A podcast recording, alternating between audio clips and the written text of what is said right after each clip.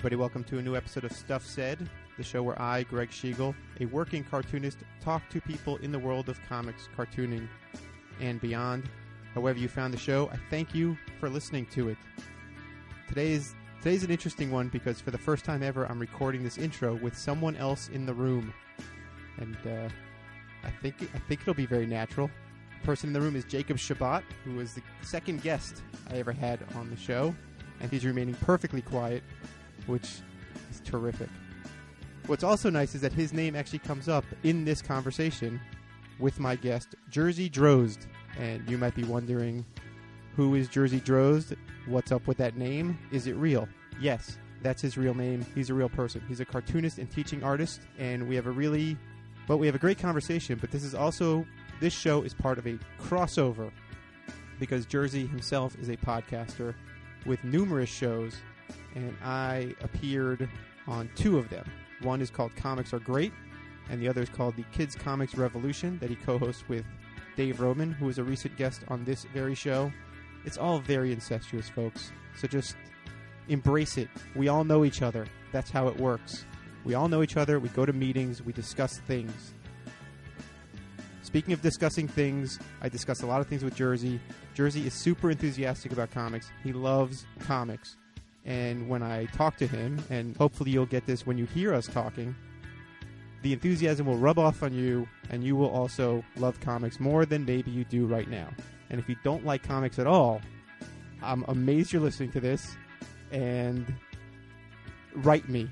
Send me a message and let me know. And, and I'll tell you how to reach me after the conversation. For now, no more from me until later. Here's me talking to Jerzy Drozd.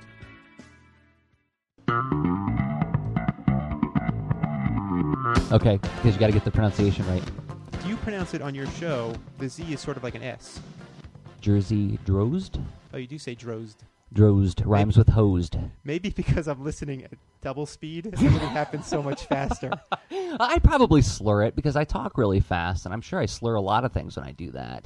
So, hi, I'm Jerzy Drozd. It probably yes, sounds right. like S. Yeah. All right, so here's a. So first of all, so your name is unique, but it's not entirely unique. No, it's not. There's a guy making bass guitars. Jerzy Drozd basses. Yes, in in Eastern Europe, this my name is very common. It translates roughly to George Thrush.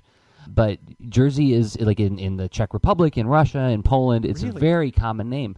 I only found this out in recent years. And, and as a matter of fact, when I was a kid, I only went by George, which is the translated name, until I had to get my driver's license. And then they said, no, your birth certificate says Jerzy. That's your legal name.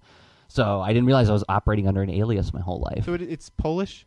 It's Polish, yeah. yeah. I'm ninety-nine percent Polish and like one percent Russian. Yeah, hard to get a name with that many Z's. Even though it's one, it's in each name. It's for not to be Polish. Russian and Poles hate vowels. They just hate them. my, my last name is spelled uh, terribly, but uh, my family came to the United States from Cuba and then before that, Eastern Europe. So my grand, my paternal grandfather's name, before it was spelled the way it is now, is a series of Z's and Y's and C's because he, he came from Poland. So either that or the planet where Chewbacca came from. Oh, Chewbacca's the best. I, I just, just remember when I first saw the name of the planet where Chewbacca's from, which I can't pronounce. I remember, would you? I remember thinking, like, that looks like a lot of my family members' names. I wonder if I wonder if I'm related to Chewbacca. That would be awesome. Let's go through the resume just really quick of all okay. the things you do. All right. It's probably easier to say you're not a chef, but maybe you are. You introduce yourself on your podcast, which we will talk about, as a cartoonist and teaching artist. Mm-hmm. So you're a cartoonist. You're a teacher. You are a comics advocate. Sure. You are a podcaster. Mm-hmm. And you are a convention organizer. Oh, on, yeah. On I guess some so. level. Yeah. Yeah. You're not a retailer. No. Have you ever been a retailer? No. I thought about it. I thought about it at one point in my life, but no. Did no. you ever work in a comic shop? No. Okay, so you've avoided that range. That's the only place where I haven't infiltrated my myself into comics. And yet you self-publish, so you technically have sold at least your own books. Oh, yeah. Yeah.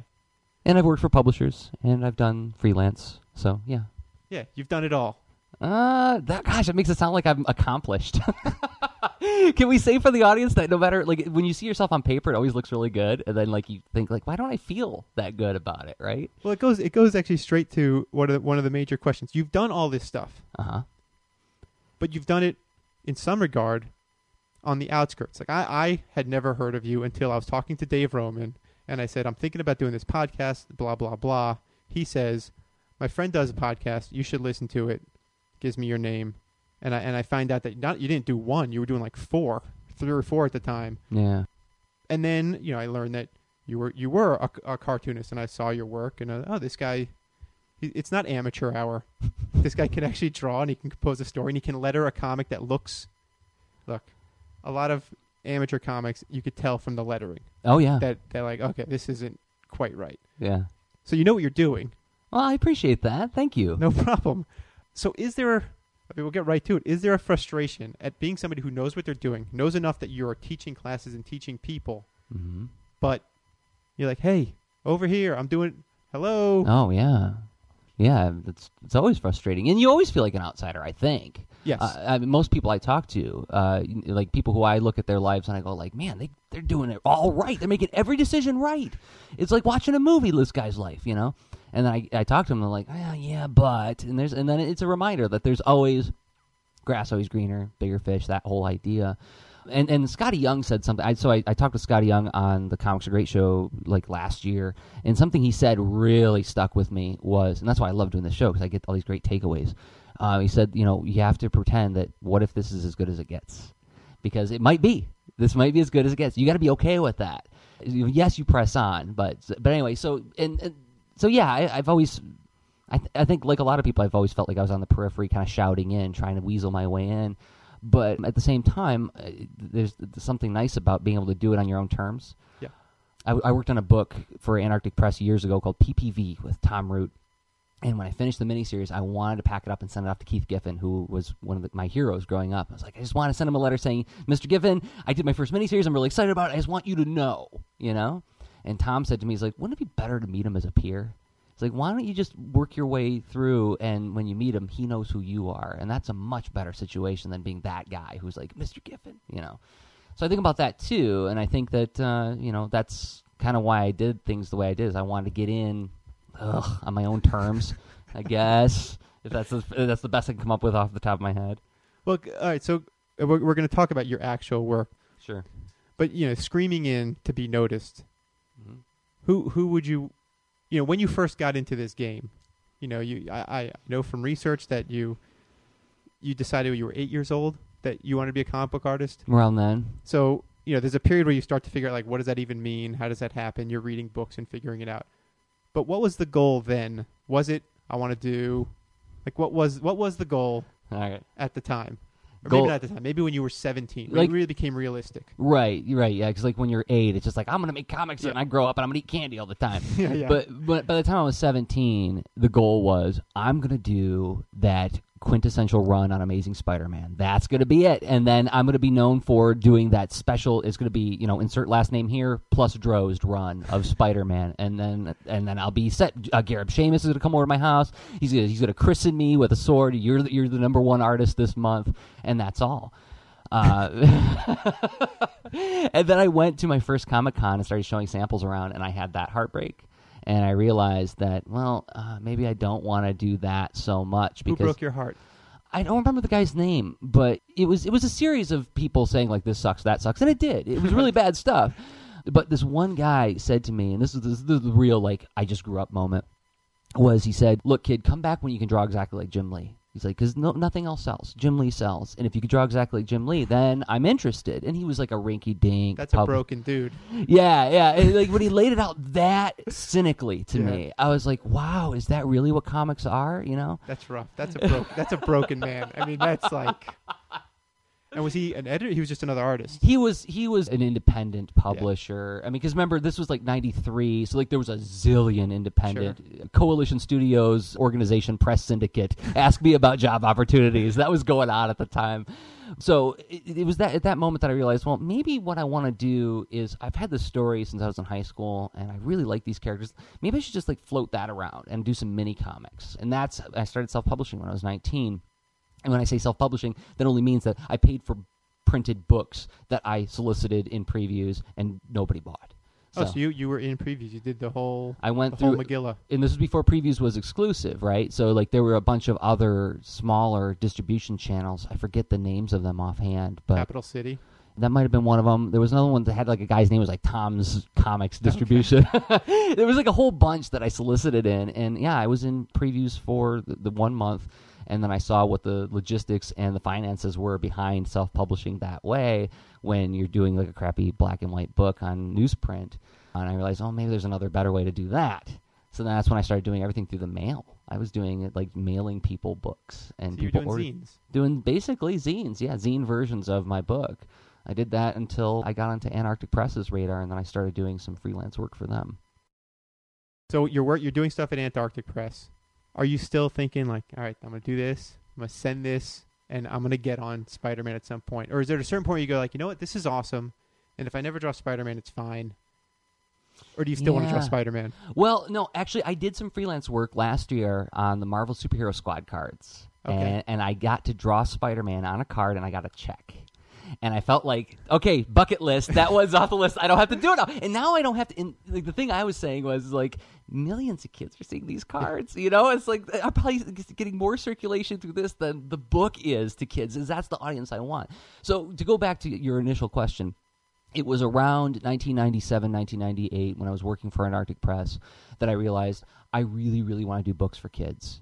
And at, at, in ninety-eight, we saw where things were going with superhero comics, and then that was when I had that first, like, looking in the mirror, like, dude, you're probably not going to draw Spider-Man. Not because you're not good enough, somebody might say so, but it was a recognition that this is the moment where I realized that that can't be part of the equation. If the ultimate goal, if the solution to the problem is making comics that kids really love, I can't put Spider-Man in there. I'll have to do something else.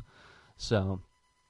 yeah, the dream shifted at that point. And then it turned into, I want to do my own graphic novels and possibly do like licensed property comics like what you do, because yeah. I, you are living the dream that I had at that point. You know, it's like I'd love to draw a beloved children's character, and it doesn't matter if they know who I am. I just want to make stories that make kids laugh, and they'll say, remember that one story when such and such happened. That's all right. I want now. Well, if you're enough of an egomaniac, at a certain point you go, this isn't enough.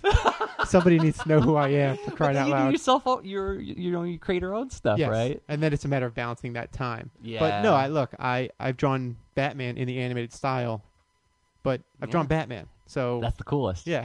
Yeah. It's the best. And, you know, he's he's Batman. It's like at the end of the Karate Kid movie, he doesn't need to go to that final battle with Johnny. He made his point. He he fought through up to the point. He doesn't need the trophy at the end. You get the satisfaction of doing the, the hero act of I drawing Batman. Just watched a clip yesterday.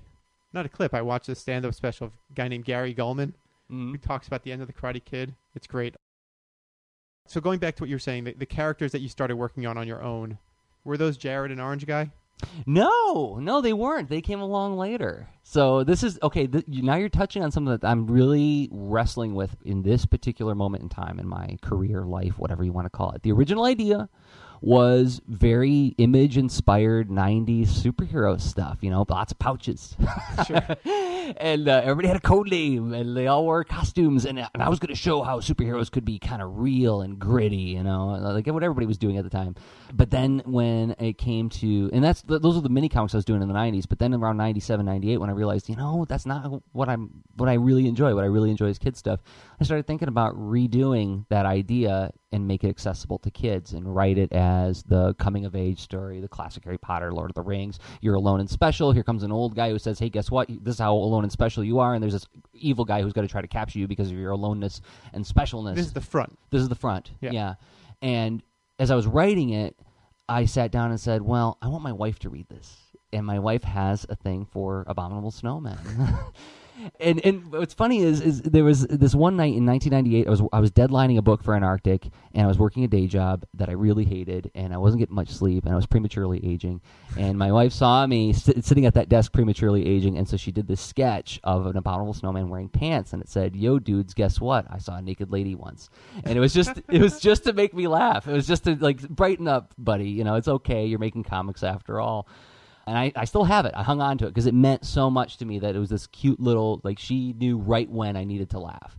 And so when I came to doing The Front again, I was like, I'm going to put that guy in there as a love note to my wife. Like, thanks, sweetheart, for doing this thing for me. And what's funny is he became the most popular character in the book amongst the, when I was serializing it online, when it had a readership. people really responded positively to him. And Orange Guy was just to create a partner for him. Uh, I just wanted a partner for this big monster, and I thought, well, wouldn't it be funny? I had this like um, He-Man knockoff character it, with the, which can't move. You can't move his legs. He's like all molded on one piece of plastic. And he looked a lot like that. He's just this orange devil guy that I've just always loved looking at. It just makes me laugh. So I thought, well, what if I just turned him into a character and he only spoke in rogs, kind of right. like that character from Chowder. Yeah, Chowder was great. So that's all. You know, having read The Front, you could tell that those characters have a certain, just by the way you're writing them, that they're, there's, there's, they're obviously in there for a reason. Mm-hmm. They're the heavies, but they're cartoon heavies. Right. Yeah. Which, which brings me to the next larger question, point, whatever. Uh, you are, from your work and from hearing on your podcast, it's, it seems to me that you are more than a, a child of Saturday morning and afternoon cartoons. You, you are a devourer and devotee of that of that ilk.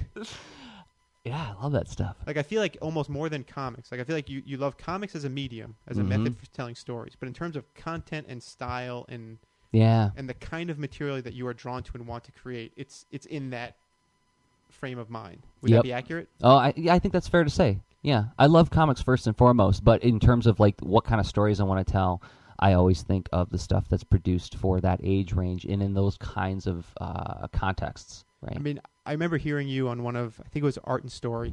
You were talking to your two co-hosts, and you were going, and this must have been a year and a half, maybe two years ago.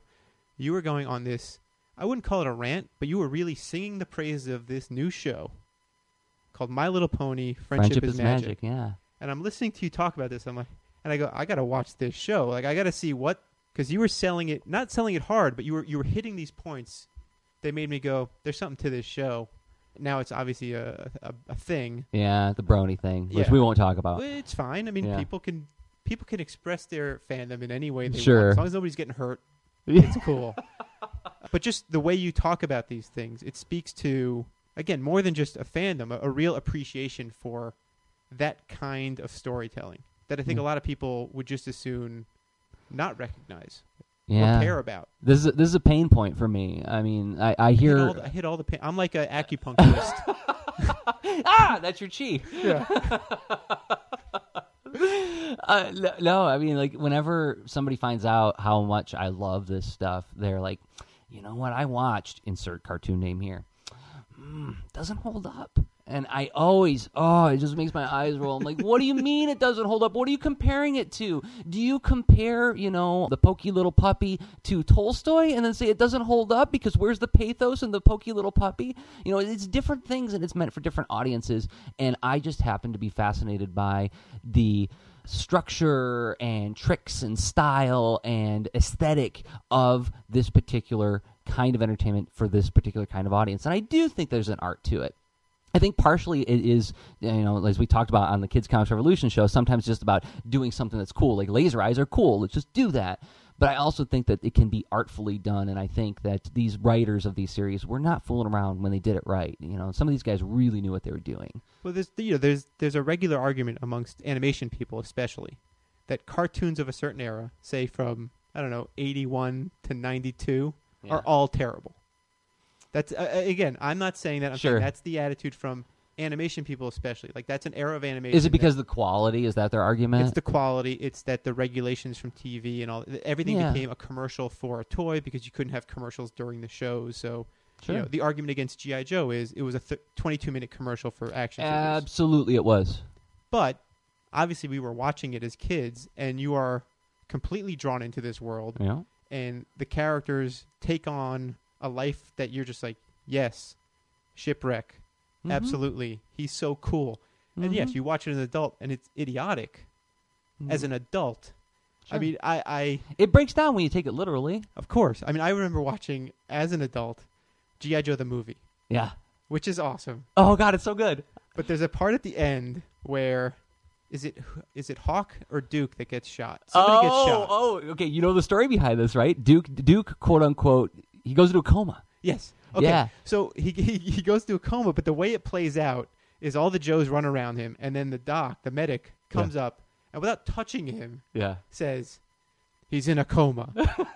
Which is obviously, you know, you can't kill him. It's a Saturday morning cartoon. They don't want right. him to be dead. Yeah.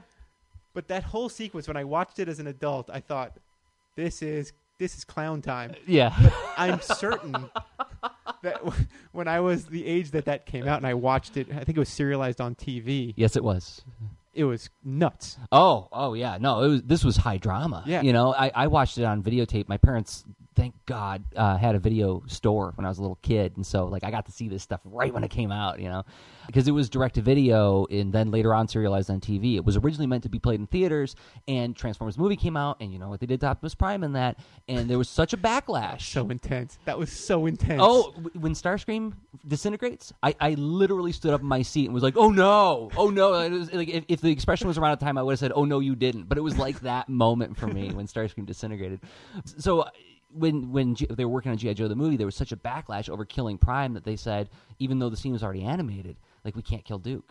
So that you'll notice when they pan down, they to say he's in a coma, you don't see anybody's mouth moving. And then when Hawk puts his hand on Falcon's shoulder and says, don't worry, we'll do everything we can for Duke. And then he says, yo, Joe, and cries.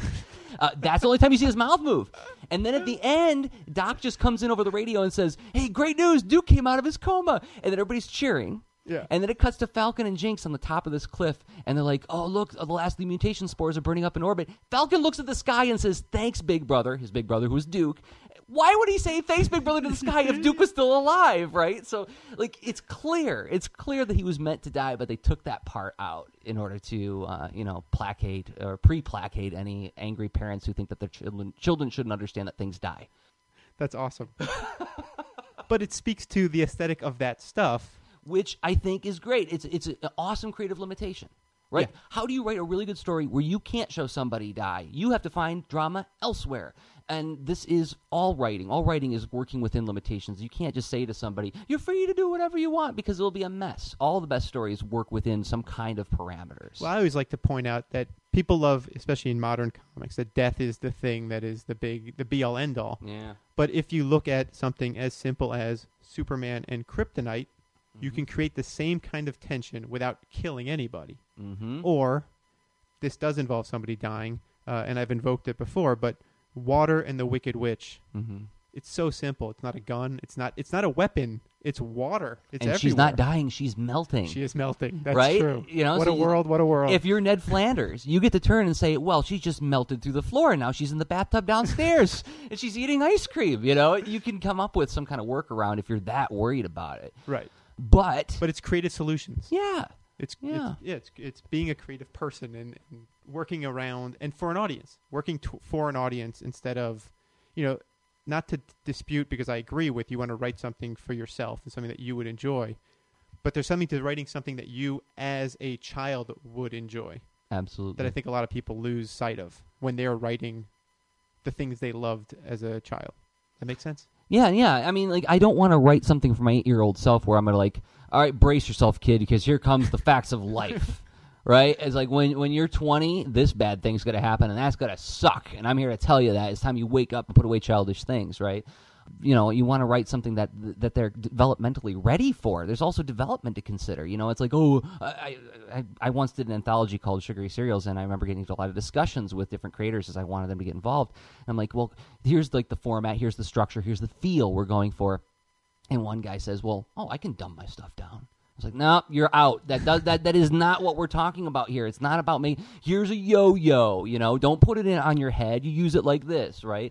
You write what they are developmentally and conceptually ready for, and you can deal with that heavy-duty stuff, but you got to deal with it in a way that they're ready for. And I think there's that's what creativity is: is solving those problems and communicating those ideas within those constraints. You know, it's a it's a very mature thing at seventeen or eighteen to realize that you want to create entertainment for children. Well, actually, it was more like nineteen, twenty, twenty-one in that Even neighborhood. There. Yeah. I mean, I, I know that certainly when I was in high school, seventeen, eighteen, I was coming up with ideas that I see them now and I go, ugh, yeah. I don't know about that. Was there something in that, you know, in your college days that you saw or recognized that made you go, that's the audience I want to write for, this is, and, and what was that thing? Well, I mean... part of it is is that I was an unforgivable dork about this stuff. When I was a teenager, I was still really, really into Transformers. I was working on developing a Palladium module that would work with a Transformers backstory. So like, oh, we can roleplay Palladium, but we can b- play Transformers. And here's how the rule sets would work. And I was designing my own Transformers still. And when I worked at my parents' video store, Transformers the movie was on constant uh, rotation, to the point where uh, a customer came in once and said, you know, every time I come in here, that movie is on the screen. It must be good. Tell me about it. And he checked it out that night. You know, so it it survived well into my adulthood. I mean, there was no transition where I was like, ah, I'm going to put away these dumb things and grow up.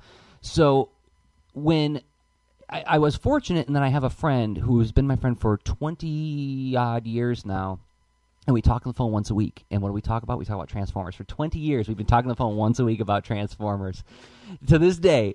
And over that time, it was it started out with being the whole, like, doing the adult kind of retconning of, like, well, you know, today's topic of debate is Starscream the greatest Decepticon patriot or the greatest Decepticon traitor? And what's your evidence, right? And having these dumb, nerdy discussions became like sort of like a master's course in deconstructing and evaluating what made these cartoons work and what didn't work. So by the time I was twenty-two and I was spending a couple of years talking on the phone with this guy, I realized what it was. I had gotten to the nut of what made these these shows work for me. And when I got that, I was like, that's what I want to do. I, I figured out, I cracked the code of this particular thing, and that that's why it made me so happy. That's what I want to replicate, and that's what, how I want to I want to make cartoons for that little kid like me who, you know, found... Not that I had a troubled childhood, but I found, like kids do, you find solace in this stuff, yeah. right? You feel An alone. And spe- yeah. You think of, like, boy, wouldn't it be great if Bumblebee was sitting here right next to me? I could tell him all about my day, you know? Uh, I wanted to do that for kids. So I don't, I don't know if it was maturity as much as it was immaturity, right? I couldn't let go of that stuff. I guess I guess I see it as, as uh, selfless, which oh. to me is a mature idea. Instead of wanting to make something for yourself that you think is cool, you're making something for a past version of yourself or a kid coming up in the world. That's the hope, yeah. And that that is a, a, a much more mature idea than hmm. Batman should uh, kill people because I think that would be cooler. That's a selfish, I mean... I'll agree. You know what I mean? That's self-indulgent, right? It's, it's very like, self-indulgent. Here's my... You think you know Batman? You don't know Jack, buddy, because here's my Batman. And it completely disrespects the legacy of... the character that came before. If you're if you're willing to go in there, and some people can do it well, but if you're willing to go in there and, as as the exp- people love to say now, break the toys. Yeah, you're breaking somebody's toys. Everybody should sit down across the table from you and talk with you because this is this is great. You've just validated everything that I've ever felt really strongly about. It's like like I got into an argument about, with one guy once about how about sacred cows. You know, because like you know, I have friends who worked on the Robot Chicken show, and I think sometimes that show goes too far. And yeah, it's funny. Skeletor farted. Wow, that's really great. But that's but, going right at your little well, fiefdom of He-Man. You take you, I, I mean. love He-Man. And and uh, I think that some some things, sh- like it, it's kind of like making fun of Mister Rogers, you know? And I know that that's been done too. It was, what was it? The J- Jim Carrey skit where he did like the send-up of Mister Rogers. Eddie Murphy famously did, sure. Oh, yeah, yeah. And and it's like, I think that sometimes that that's kind of tacky when you have somebody who just wants to make kids feel good about themselves and make them, make kids happy and uh, attack them at that, right? I, I think that's kind of dirty pool. But also I think that there's a, a context that those kinds of stories work and there's a context where they don't. And I think like saying like, oh, I'm going to do He-Man, but it's going to be real. I think that breaks the toys because you're ultimately talking about a guy with furry underpants called He-Man. You know, there's already uh, an explicit silliness about the idea that's meant for eight-year-olds, and it's not meant for us. Like, I can love He-Man now as an adult, but don't make the He-Man that's supposed to, like, like reconcile my adulthood with my childhood by making him chop people's heads off and stuff. Or or you do it in, in a capacity where it's an analog, yeah. where it's it's Watchmen, or, you know, Robert Kirkman does Invincible, which isn't, yeah. you know, you can read that as a teenager, but it's yeah. taking the superhero archetype and pushing it further without... breaking what came before. It's saying right. It's building on the shoulders of giants, I guess. Sure, yeah. Or, or Eric that. Larson's Savage Dragon, or any of the Image guys that went off and did their thing. It was them doing their thing. It wasn't saying, I'm going to turn what I was working on to this. Does that make sense? It makes yeah. sense. Yeah, I know it makes sense. Savage uh, Dragon is a good example of somebody who's writing for his younger self, right? Yeah, although I don't know if that is it, is that a book that would you say is for a young reader or a teenage uh, reader? Yeah, a teenage reader. Yeah. yeah, but I mean, he's writing for his teenage self. You could yeah. tell, yeah, right? Yeah. It's and all it, it's clear. Yeah, and that's what makes it so wonderful, you yeah. know. So in a way, it's selfish, but in a way, it's selfless because it's it's recapturing the magic for a new generation. Any, any act of creation is a little bit selfish. Yeah, like you're of course. putting your name on the thing. You're like, yeah. Hey, an act of creation is you saying, "Let me show you," yeah. right? And you, if you can't own up to look that, look what then, I did. Yeah, look what I did. I love that. That's look my what favorite. I made, yeah. You've cited Crisis on Infinite Earths number three yep. as the as the the work that that shined a light. Like, I loved comics before that, but that was the moment. The the line I heard you say was you can remember smells from when you read that comic. Uh-huh. What the heck? I've never read Crisis all the way through. Okay.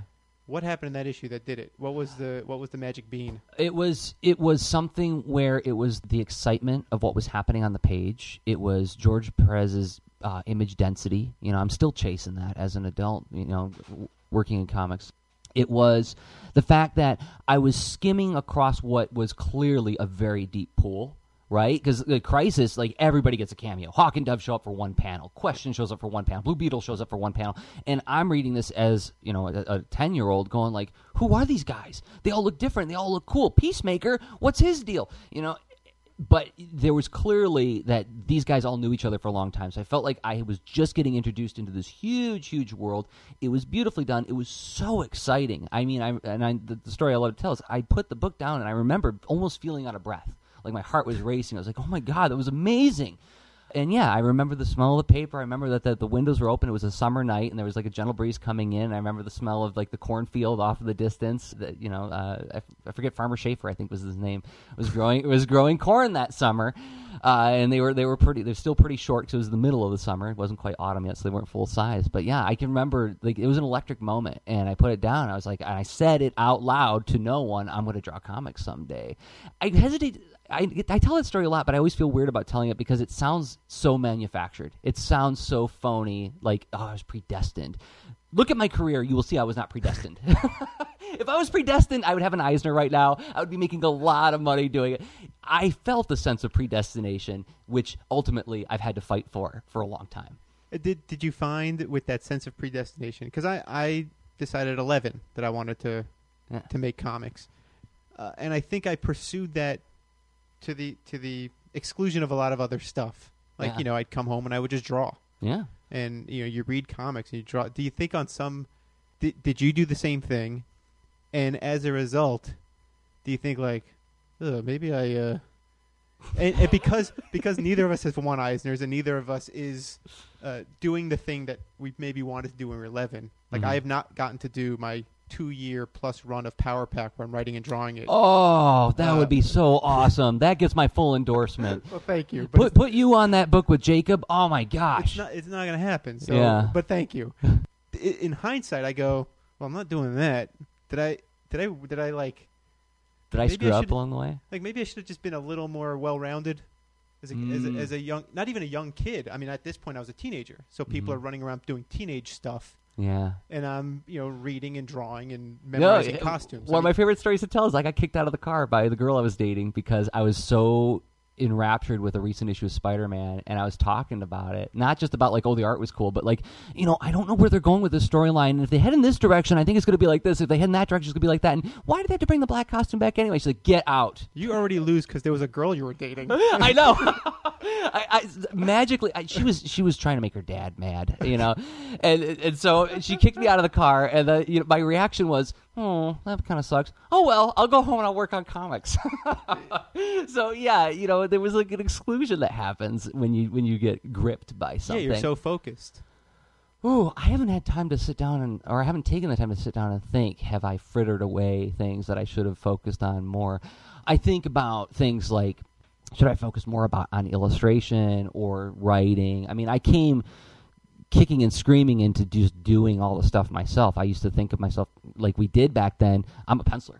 He's right. an inker. He's a colorist, you know? And so for a long time, I was like, I'm, I, I don't ink. Oh, I just don't touch that stuff. So like I think back and I'm like, well, if I would have gone to a proper illustration school, I probably would have been exposed to that stuff, and I'd probably be better at drawing now than I would be. But at the same time, you know, it's like, it's like think about the thing like Skottie Young, like what if this is as good as it gets? And you can't you can't rewrite it, so you might as well try to find the best of your biography sure. and focus on that and, and learn to like what you what you come out as, and then and focus on punctuating that more and, and pushing in that direction more, is at least like what I'm trying to do. Yeah, to be fair, I don't wallow away and say, like, what did I do? Like, I, you know, I'm fairly content with, with what I'm doing. Yeah, you seem like a pretty uh, well-adjusted I, guy. I have a very good poker face. Your career has taken you in many, you know, for somebody who wanted to be a penciler, mm-hmm. you have moved on to do a great many things that, that whether people recognize it or not or notice it, you're still doing it, and you're you're affecting people with the stuff you do, particularly your, your work as a teacher and advocate and your work in Michigan, specifically yeah. in Ann Arbor. I mean, even before we get to the podcasts, you teach courses, you do school visits, you do all these things, mm-hmm. which ties perfectly into you wanting to make entertainment for young people. You now want to teach young people how to make entertainment. Mm-hmm. Was that something that, that you kind of fell into at a certain point? I totally fell into it. Total. I mean, I when I lived, I lived in Arizona from two thousand, two, or nineteen ninety-nine to two thousand four, and I remember I got approached by the Phoenix Public Library to do a comics workshop. Now, how did they know who you were? My wife worked there, okay. you know, so like, and I was working for Antarctic Press, and so she was, you know, showing off some of my books to her okay, coworkers, okay. and they were like, oh, we should get him in here and do a workshop. Now, I lived about a mile away from Todd McFarlane at that time. You know, I would w- run into him at stores, not that he would ever high-five me, but I was like, hey, there's Todd McFarlane, and I could hear him, oh, Wanda. But uh, when they approached me, I was like, I'm not Todd McFarlane. I got no business telling anybody how to do what I do. I don't even know what I'm doing, and I turned him down flat. I'm like, no way. I'm not teaching for you guys. I'm not qualified. And my wife, Ann, at the time was like, well, you know, it'd be a great way to make extra money, and maybe you could like branch out into doing talks and teaching and stuff. I'm like, no, I am so not the person for that job. Fast forward to two thousand six, a friend of mine showed me a listing. Oh, so my freelance work dried up. I had a uh, art agency abscond with thousands of dollars worth of work of mine that they didn't pay me for. You know, it's like Ugh. the guy literally like just disappeared and fled the country kind of thing. And like he left a lot of people high and dry. So I, I was in this really bad financial situation. So I was taking up just part-time work because I, all my, uh, anyway, we've been there where freelance work is for whatever reason has dried up. And so somebody sent me this listing. Um, uh, this group in Detroit wanted an artist to visit ten different Detroit public schools to talk about comics, and they would be working in conjunction with this educational program, which would what was it? It was going to hopefully reveal that reading comics boosts key reading comprehension skills. That was the goal of the study, and they needed a cartoonist to do the teaching. And so I thought, well, you know, I, I don't want to do this, this stuff, and at least this is comics. And then I went. And I found out more about the program, and I found out how much they were going to pay me. And I was like, okay, this sounds great, you know. And it turned out that I, I was a big nerd about comics, and I was uh, I, I loved talking about them with my friends. And when I got in an environment full of teachers, they responded very positively to the way my approach to talking about the subject. And then it turned out that I wound up, according to my boss, being a natural working with kids. Which shouldn't be surprising. I don't have kids. That's the weird no, part. But you were in t- you're in touch with it. Yeah. You know I remember I mean? what it's like. Yeah. I remember what their worldview is. Yeah, I guess so.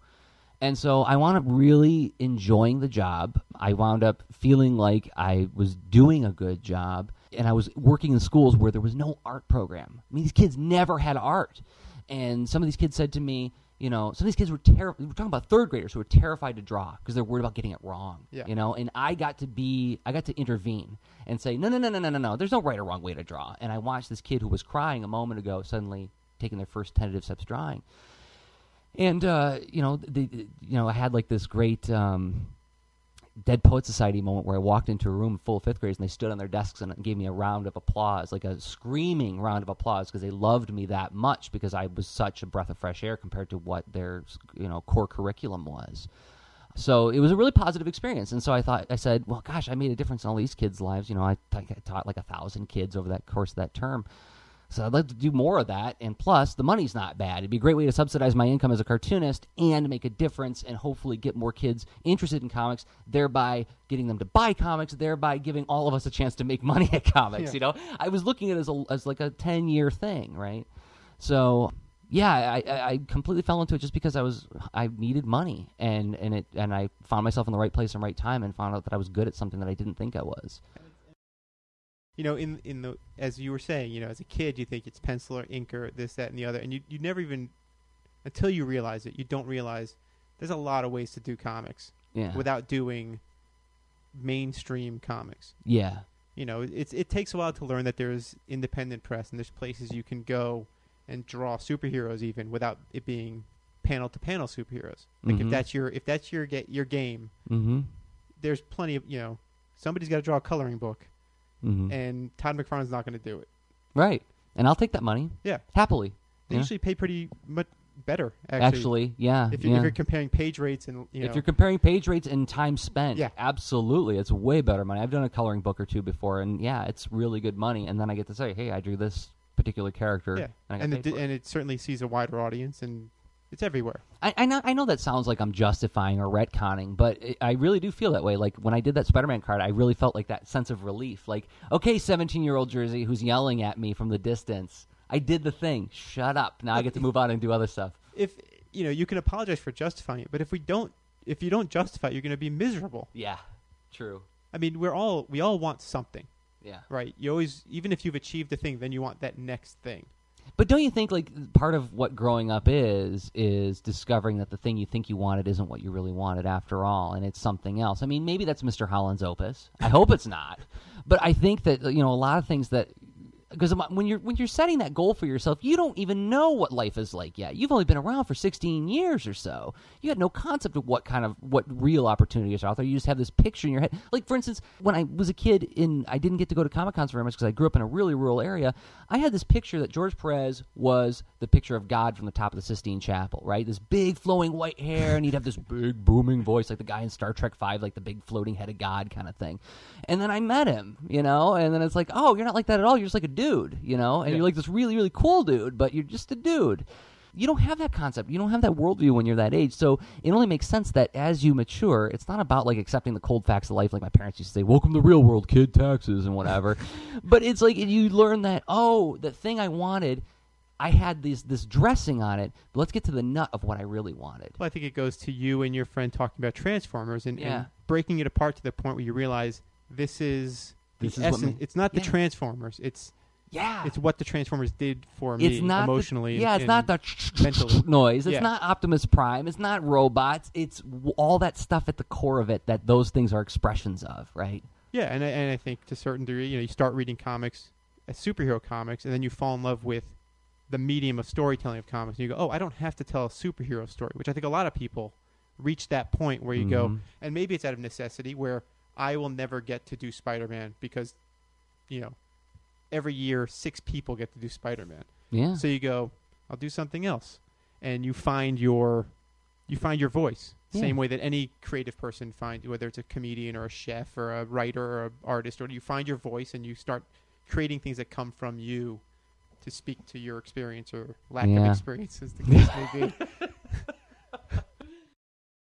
On the topic of voice thing, that's the thing I'm struggling with right now is what is my voice? And I've always had a sense of it. I've always had like a crude definition of it. But like, and let me ask you, as somebody who's been yeah. doing this a long time and, and professionally, do you have like a one sentence thing that describes what your voice is? And no. That's tough. And I think part of the part of the problem with me is, and it's also the way I draw, is I draw two different styles.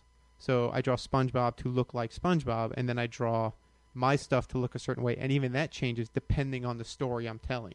Mm-hmm. So as opposed to uh, my friend Chris Geruso, who draws the way he draws and, and doesn't deviate from that, thankfully he's really good at it and, you know, has his he has a voice. It's very clear. It's very distinct. Mm-hmm. I feel like I have different voices depending on what I want to do. And and that's it's it's a blessing in that I can be malleable. It's a curse in that I can't sell myself in a sing, in one line. Yeah. Uh, and and... So you're a character actor. Yeah, I yeah. guess so. Yeah, you're the Paul Giamatti of comics. yeah, I guess. I guess in some way it's it's um, what's what's the there's the expression is um journeyman. Yeah, which I don't really quite understand, but it's you know I it's more to a certain degree it's more craft mm-hmm. than art, where I can I can deliver a product, which is a little frustrating sometimes because I want to create things, mm. but it's finding that balance. Yeah. Uh, so no, I cannot. I cannot say what my voice is in one line because I can. I can be horribly crude and disgusting, and and I could also write things for children that are sweet and, and very charming. Yeah. And and those two things do not. That Venn diagram does not cross over. I wish it would more, though. I wish more people would accept that, because like whenever there's like some scandal about some person who's involved in kids stuff, and then you find out something like, you know, the skeleton in the closet kind of thing, people are like, oh, it's always the people who do the kids stuff who are weirdos, you know. Yeah. And if more people could understand that, no, no, we're grown men. And all that that implies, you know, it's like we, we, we like other things beyond this stuff, but we happen to like this stuff too. Uh, we wouldn't be dealing with that quite so much. Which is, for a year, I was doing a comic once a month. I'd put out a one-panel comic called Grown Up Pinocchio. Mm-hmm. And it was, I mean, it, it was misogynistic. It was terrible. I mean, it's a terrible character. He's a mean, he was basically like Andrew Dice Clay and Dennis Leary smooshed together. Like, that's what he was. And I would send these out in emails to people, and, and people were loving it. Yeah. And I kept trying to figure out, like, how do I get this out into the world? And friends of mine, because we were also doing kids stuff, would say, like, do you really want to have these two things? And in terms of justifying it, my justification was Shel Silverstein did it. Yeah. Doctor Seuss did it. Roald Dahl did it. Roald Dahl did it. So, I mean, you know, Jules Pfeiffer did it. Mm-hmm. So why can't I do it? I don't know why that why that stereotype exists. And uh, because there are creeps. yeah, yeah. And there are people that don't do it well. Yeah. You know, Shel Silverstein was famous for the kids stuff, and he's also maybe a different era, whatever the case may be. Look, that Grown Up Pinocchio stuff is all on my website. People can see it anytime they want. Yeah. There's a button you have to click to say you're a grown up, but it's there. I'm yeah. Just, you know, I, I can't, I still think it's funny. I mean, it's terrible, but it's funny. I still come up with ideas for it from time to time. To the end of justifying and and, yeah. and all that, there's, to your teaching aspect, there's the expression, those who can't teach. Oh, yeah. Love that. Makes you feel good every day when, it's, when, somebody, when somebody mutters that. And, you know, really, I mean... That wasn't tinged with anything. Well, and I get that from two different camps. I get it from the camp of somebody who... And let is, me let me just interrupt yeah. you and say, you can. I've said it before. I want to just reiterate. You can. So continue. I thank you for that. No I problem. thank you for that. No, I, I, I get it from camps where it's it's usually coming from a place of... There's a perception, and this is something that I, you know, I was really surprised to find out, and I think this is what's happening, is when there's a perception of when you do something well, like... When I talk on my shows, or when I uh, like do a workshop and it's well attended, or when somebody sees my work, there's a perception uh, to some people of, well, he must be famous because this is good, right? It's good, so he must really have like a million fans. And I get emails from that every once in a while, like, well, dear Mister Drozd, I'm sure your thousands of idiotic sheeple fans would disagree with me on this, but I'm here to tell you, you know? So I think part of the those who can't teach is leveled at me by that camp sometimes of the whole... Well, you may be good at that, but that's at the detriment of your comics work. Ha ha, gotcha now, you know? And then I think there's people who genuinely had bad experiences with teachers, as I did. I had some really terrible teachers. I had teachers who were trying to actively talk me out of doing comics. You know, there's uh, not that there's no future in it, but more like, well, that's not art.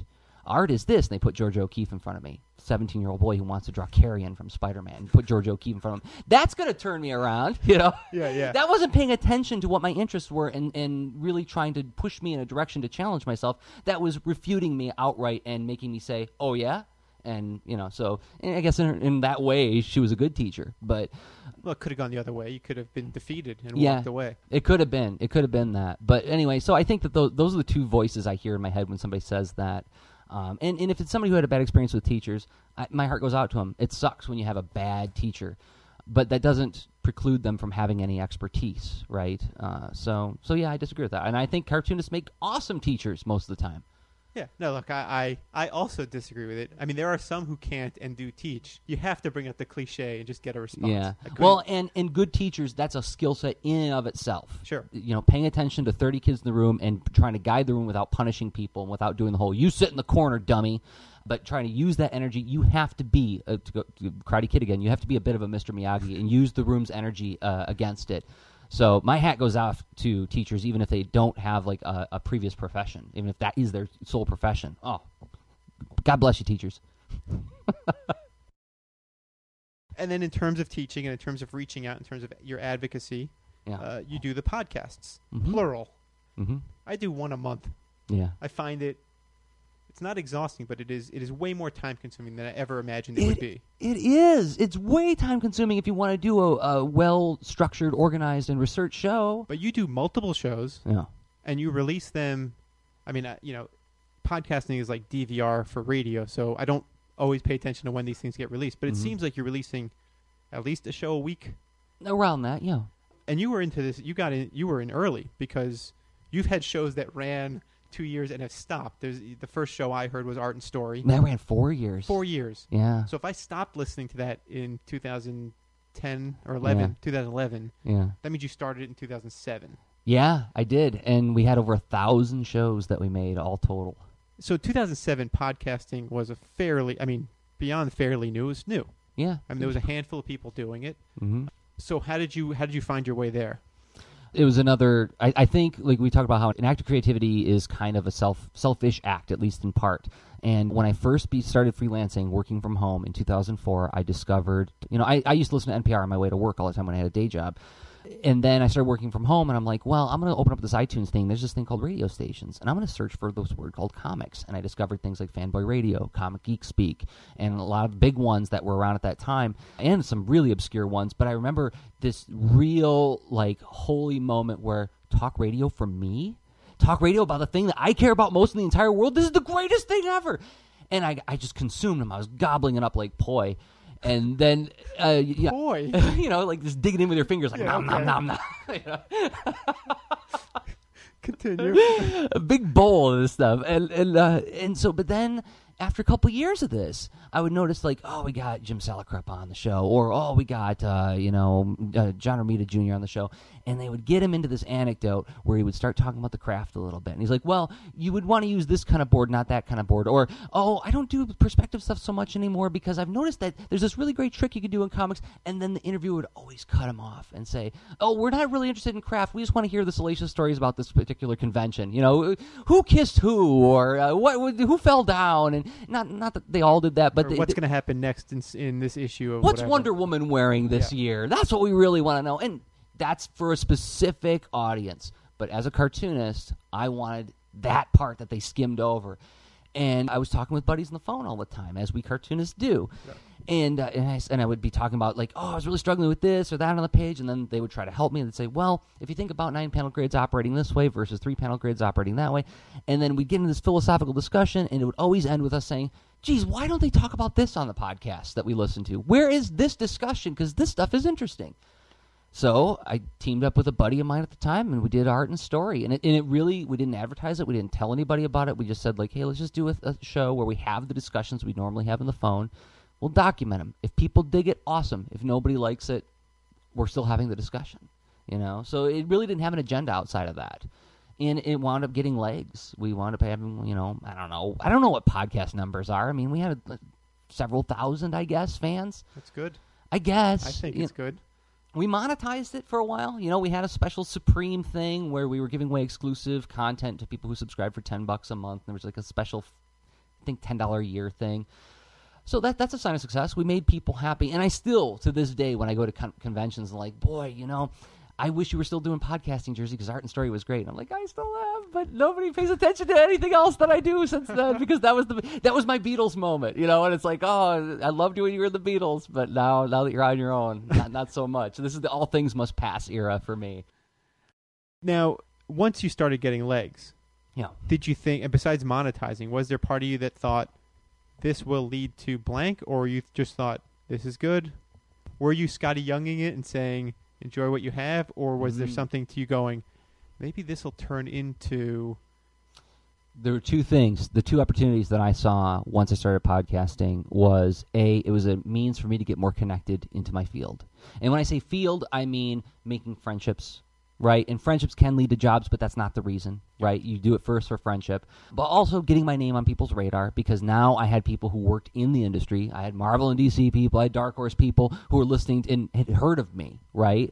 So that was that was a big inroad there, was people were like, oh, I love your show. Oh, what do you do? Oh, I do this book. Oh, I've heard of that book, you know, or I read that book. Or, oh, my gosh, I'm a fan of yours, you know. And then the other big one was, this could be a means for me to advocate for my medium, because th- this is still two thousand seven. We weren't quite where we are now in the comics industry. There was still a little bit of that residual fear from the, the nineties of comics as a medium may not be around much longer, right? Because like the the industry is, is in so much peril with all these different problems that I won't even go into. But there, it looks as if, like especially in like nineteen ninety-eight, I remember it feeling really grim. And like I, oh, it was grim. Yeah, and that's so when I, that's when I started at Marvel, end of ninety-seven. It, it was grim. And so it's like it's like going through the Great Depression, right? I mean, not not a pure comparison, but it, it, it's an analog for that. Like when you see people come out of the Great Depression, like my grandmother, who like is a total hoarder. You know, it's yeah. like save it because you know I remember how bad that was. And so like in two thousand seven, when I saw that people were paying attention, I was like, hey, this is an opportunity for me to use a platform to say, this is why comics are so wonderful, and let's get people excited about it. And that was the one thing that I think for when people respond to my presence on the show, that's what they respond most positively to, is the fact that I was a big cheerleader. And I just kept saying, well, here's ten things I love about comics today, you know. Uh, and I don't, and like I've said a million times, I don't consider myself a particularly intelligent person, but I'm an excited person, and I think that's my like my voice or whatever if you want to call it that. There's power in enthusiasm. I think so. I, I, I'm telling you so. All right, so your, your advocacy via podcasting, you're teaching children, your your focus is on entertaining children. This all feeds into this uh, this this river delta. Mm-hmm. It clearly explains your connection to Kids Read Comics, mm-hmm. and the convention that you set up, not you, but you and, and your team mm-hmm. uh, set up in Michigan. Yeah. Currently in Ann Arbor, but it was in a different town for the first couple we, of years. We bounced around. We did like uh, Chelsea, Michigan, then Dearborn, Michigan, back to Chelsea, Michigan, and now we've landed, we've roosted in Ann Arbor, Michigan. So I met Dan Mishkin a few years back at, at Comic-Con uh, in San Diego, and he was pitching this show, and me being the, the hermit, selfish sort of lunatic, I was like, yeah, we'll see. And I still Go outside. What? I, I still haven't gone, although it's on the radio. Because for me, it's a case of until I have a, a product, a book sure. that with my name on it, it seems weird to to shill for SpongeBob. He doesn't need my help. Yeah. But it's it's a show that is growing, and every year it gets a little bigger. But it's a different kind of show, and I want to. I mean, I've seen photos, and it, mm-hmm. it looks. It takes place in a library. Yeah, it takes place in a library. Like there's no. It's not a convention center. Mm-mm. It's it's not. It's free to get in. It's free to get in. That that is that is an absolute about that show. I feel very strongly about that.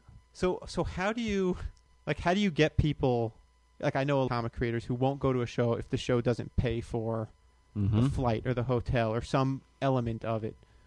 And it's a two-day show, right? A two-day show, yeah. It started out one day but became a two-day show. So how do you incentivize people besides me who has his own reasons for, for staying? How do you incentivize a creator? Let's let's take a, an example who because I don't think Skottie has gone, right? No, not yet. All right, so Skottie does the Wizard of Oz books at Marvel. He is, for all intents and purposes, a big name in, in the comics world. And, and, and I don't think he would take offense to us using his name in this conversation. He's, I hope not. He's yeah. a fairly public figure. Yeah. How do you incentivize somebody like Skottie who could, and I don't know this for a fact, but could go to a standard comic book show, do a bunch of sketches, rake in some cash monies, get adoration of fans who love his covers that he's doing for mainstream books, mm-hmm. and then uh, and then go home and you know and then go out drinking with, with all the guys after the show, et cetera. Yeah. How do you incentivize somebody like that who's so keyed into mainstream comics to check out something that is so not traditional comic convention mainstream comics? You don't underestimate the power of planting a flag. That, that's been one of the lessons that my last ten years of my career has taught me, is that if you plant a flag and you have a clear message around it, people will respond to it. As dumb and as predestined as that sounds, we make it very, or we try to make it very clear with Kids Read Comics that it's not about making money. Nobody's getting rich off this show. The show is free to get into. We, the organizers, are donating our time to do this. I don't make us. I lose money every year we do the show. This is a passion project. This is an effort to create a celebration for comics and for kids. This is about getting kids interested in comics and providing them with the experience where, so you talk about traditional shows. When you go to a traditional show, you go to the panel discussion, there's George Perez saying, boy, I love drawing Saxon violence, right? That's a great comic, I'm really enjoying it. At Kids Read Comics, you get to sit at a table and draw next to George Perez, and he tells you why he does what he does, and you get to try that out for yourself. That's the difference. You're providing that experience, that uh, that that life-changing experience of letting a kid have unprecedented access to you, where you are not the celebrity, you're the guest, but you are not the star with an entourage. It's very laid back and friendly, and it's kids gathering around the cartoonist to participate in the medium with them. So we hope everybody makes money, and we do have a certain budget to pay for a special guest every year. That's like, but that's our partnership with the library. That's yeah. not out of our coffers. So like we try to figure out, okay, who's going to be our special guest that, you know, we normally couldn't get because of distance or because of schedule or whatever. Let's try to incentivize them with that. But everybody else, we say, we'll give you a free table. You don't pay for your table. We will advertise in all the local media. We'll try to make a big deal out of our show to get people to come to spend money on you. And the Ann Arbor District Library has come on board to build this. Um, they had this thing called the Summer Game, which incentivizes the summer reading program. You know, like you read five books, you get a prize. Well, they've got this game system where it's all on the website where you unlock badges and collect points by doing things on the library website. And they tied in Kids Read Comics this past year where if you visit every table in Artist Alley, you unlock a certain badge. So we had a, like a you know a good number of kids who were ostensibly there to get their badges, but hopefully also buying or getting exposed to new works as a result of it. So we try to find little tricks to also, you know, make the sales worthwhile. But ultimately what it's really about is securing the future of comics by getting kids really, really excited about the medium by providing those kinds of unforgettable experiences, right? And for the most part, I think we've done a good job of using that as a curating tool for the people that come to the show. If somebody comes to the show and says, like, yeah, but I didn't make any money. Well, there's lots of shows for you to go to try that. This is a different kind of show. It's free to the public. It's free for you. Nobody pays for anything. This is a it, it is a convention to the extent there's people in Artist Alley with tables selling stuff, but it's not a convention in that there, it's also like every hour there's like a hands-on workshop where kids can participate in learning about comics with creators for absolutely no money, you know, free. So it brings up two questions for me, and I'm going to throw both the questions out, and I'll let you field right. them at your at your uh, discretion because I may forget the second question if we get into mm-hmm. it. The first question is ignoring creators that you're trying to get to the show and incentivize them. You yourself said you lose money on this thing, so what incentivizes you to keep coming back? It, you know, I assume it's it's the warm feeling in your heart. But eventually, I mean, that's a lot of work for a warm it, feeling. Oh, it is. It and, is. And then the follow-up question is, and, and I literally just thought of this while you were talking about it, because I know, you know, there are comic shops all over the country and, and people who love comics and want to ensure that next generation. Is there a way to, to franchise that co- what you're doing and, and train up throughout the country? Because how many people are going to be able to really make it to Ann Arbor, Michigan once yeah. a year? No, you're right. And there's kids everywhere. You're right. Uh, so those are my two questions. Okay. Hit it. So, okay, it's uh, the first one's really simple. We have organized as a, or incorporated as a five oh three c nonprofit okay. recently. So we're just waiting for the final bits of paperwork to go through, and then we can start accepting donations and soliciting donations. We've got some ideas for fundraisers because, yes, the first six months of every year, my life is consumed with Kids Read Comics. You know, we're coming up on January, and yeah, I know. I'm looking at my calendar going, all right, here's my to-do list leading up to June uh, when the next show is going to be. And I should be getting compensated for that. All of all the co-organizers should be, be being compensated for the time that we put into this show. So yeah, that that's something we're looking to correct on. And franchising is something we have actually actively discussed is how can we create a out-of-the-box kit so that any library and local comic store, so any local comic store can go to their library or vice versa, and set up something like this in their area. And even where we would have, you know, open source artwork that they could just use. Like, oh, we don't know how to make a flyer. Well, here is a Word document with everything set up. All you got to do is just punch in new information.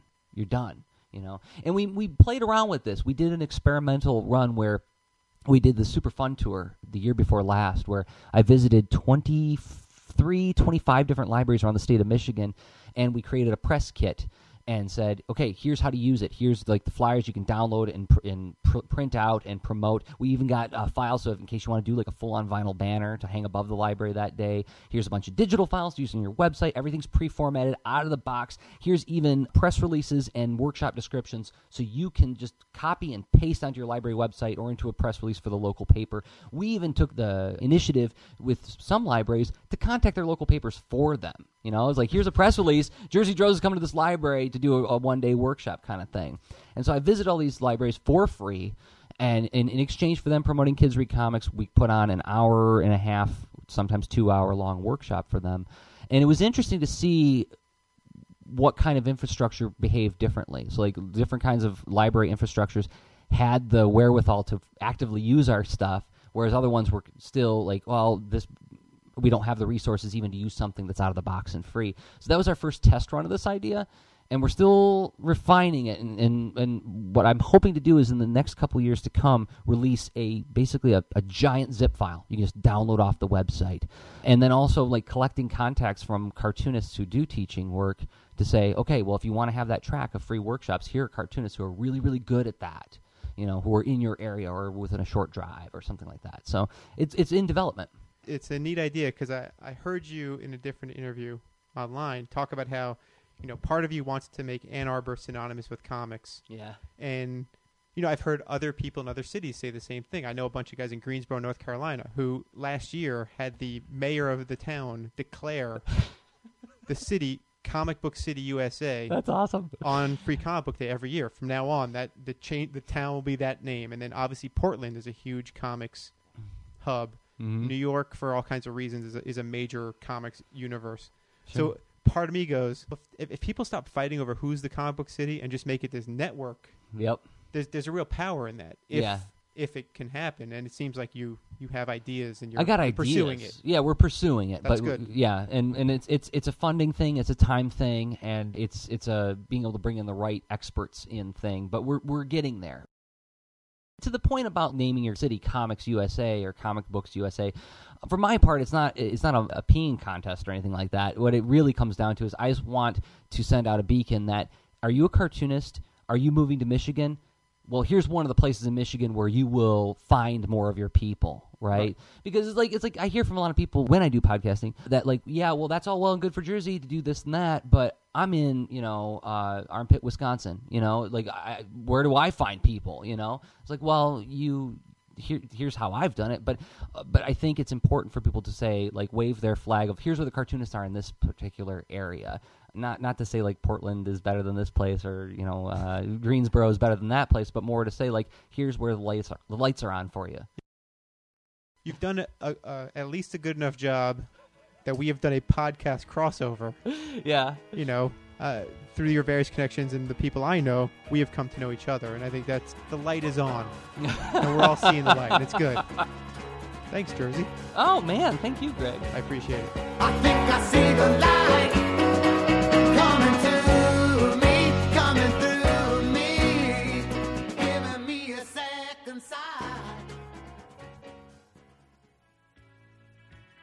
That dude loves comics, right? I don't lie to you guys. When you when you listen to this show, I'm not lying to you. That when I set up what you're about to hear. Anyway, what'd you think of that? Let me know. You can email me at stuff said at gmail dot com. You can leave comments on the website, stuff said show dot com. Listen, that website, there's bonus stuff up there. There are links to the other podcasts that are part of this podcast crossover. There are links to Jersey's websites and his other podcasts. I'm going to say podcasts over and over again. Now, go to the website, look at the bonus stuff, leave a comment. I read them. I respond to them sometimes, most of the time. All the time. You email me. I'll write you back. Honest. You can even talk to me on Twitter or follow me on Twitter at Stuff Said Show. I'm, I'm working on being more active there. You can listen to the show on iTunes. Please rate the show. Subscribe to the show. Apparently, it lets people know the show exists, and then more people will listen to it. You can also listen at the Acme Wave Projector at acme wave projector dot com, which is home to a whole bunch of other podcasts. Boom! I said podcast again. That's about all the stuff I have to say. I'll see you next week. Not next week. It's next month. Oh, boy. I gotta... I think I'm going to retire. Wait, what? Hold on. Jacob is signaling me. Okay, I'm not going to retire. Jacob has Jacob has suggested I not retire. So you're stuck with me, guys. Well, as long as you listen and subscribe and keep coming back. Okay, that, for real, is about all the stuff I have left to say. I'll see you next time. La, la, la, la.